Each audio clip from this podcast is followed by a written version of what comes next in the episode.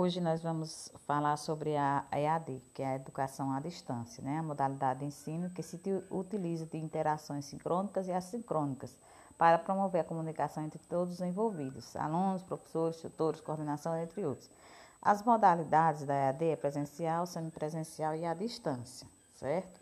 Presencial quando os cursos são regulares, semipresencial acontece em parte na sala de aula e outra à distância. E à distância pode ter ou não momentos presenciais, mas acontece fundamentalmente com professores e alunos separados fisicamente no espaço e no tempo, mas podendo estar junto através de tecnologias da comunicação. Certo? A característica é, favor, é porque a EAD ela favorece a formação de cidadãos mais engajados socialmente, conscientes de sua autonomia intelectual e capazes de se posicionar criticamente diante das mais diversas situações é um processo de inclusão digital importantíssimo e faz com que o professor aceite e aprenda a lidar com as novas tecnologias no ambiente escolar. Quais são os princípios que orientam a EAD? Flexibilidade, permite que as mudanças durante o processo, contextualização, satisfaz com rapidez demandas e necessidades educativas ditadas por situações específicas de regiões ou localidade, diversificação, gerando atividades e materiais que permitam diversas formas de aprendizagem e a abertura, permitindo que o aluno administre seu tempo e espaço de forma autônoma, né? A EAD no mundo, ela tem resiste desde 1958, né? Com a Revolução Industrial depois, iniciada no século XVIII, as cartas comunicando informações científicas inauguraram a nova era na arte de ensinar, certo? E o anúncio publicado pela Gazeta de Boston, no dia 20 de março de 1728, ele diz que, de, de, é, pelo professor de taquigrafia, Caleb Phillips, toda pessoa da região desejosa de aprender esta arte pode receber em sua casa várias lições semanalmente e ser perfeitamente instruída com a, como as pessoas que vivem em Boston. Então, a EAD não é diferente, não é um ensino diferenciado. Ele só é uma maneira diferente de aprender, né? Mas com os avanços deu a partir de 1960, quando várias, quando várias universidades europeias e de outros continentes começaram a atuar na educação secundária superior. E aqui no Brasil, em 96, a EAD é incluída na legislação educacional com a nova LDB, reconhecendo a educação à distância como modalidade de educação no artigo 80. A partir de então, quem toma à frente da ofertas privadas, novas experiências e uma massa crítica de profissionais com EAD começa a se formar, certo?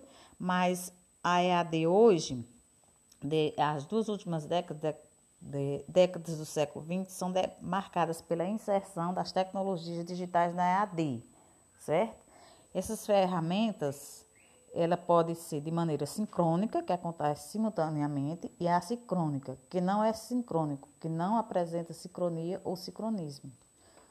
Certo? A EAD hoje é a interligação, conexão entre professor e aluno, que se dá por meio de tecnologias, principalmente as telemáticas, como a internet em especial, as hipermídias é, como a internet, em especial as hipermídias, mas também podem ser utilizados o correio, o rádio, a televisão, o vídeo, o CD-ROM, o telefone, o fax, o telefone celular, o iPod, o notebook, entre outras tecnologias semelhantes. Né? É, as gerações da EAD. A primeira geração da EAD, ensino por correspondência, caracterizada pelo material impresso, iniciada no século XIX.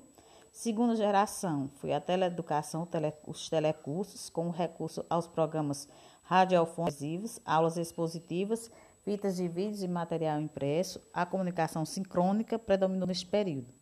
E a terceira geração, ambientes interativos, como a eliminação do tempo fixo para o acesso à educação, a comunicação é assincrônica em tempos diferentes e as informações são armazenadas e acessadas em tempos diferentes sem perder a interatividade.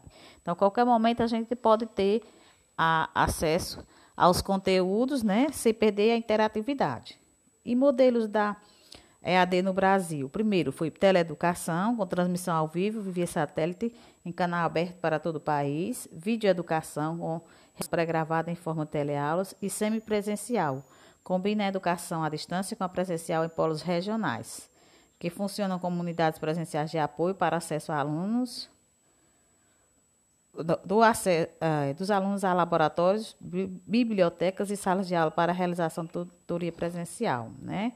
As tecnologias utilizadas na EAD: TV por satélite, videoaulas, impressos, videoconferência, telefonia, internet, telefone móvel. Né?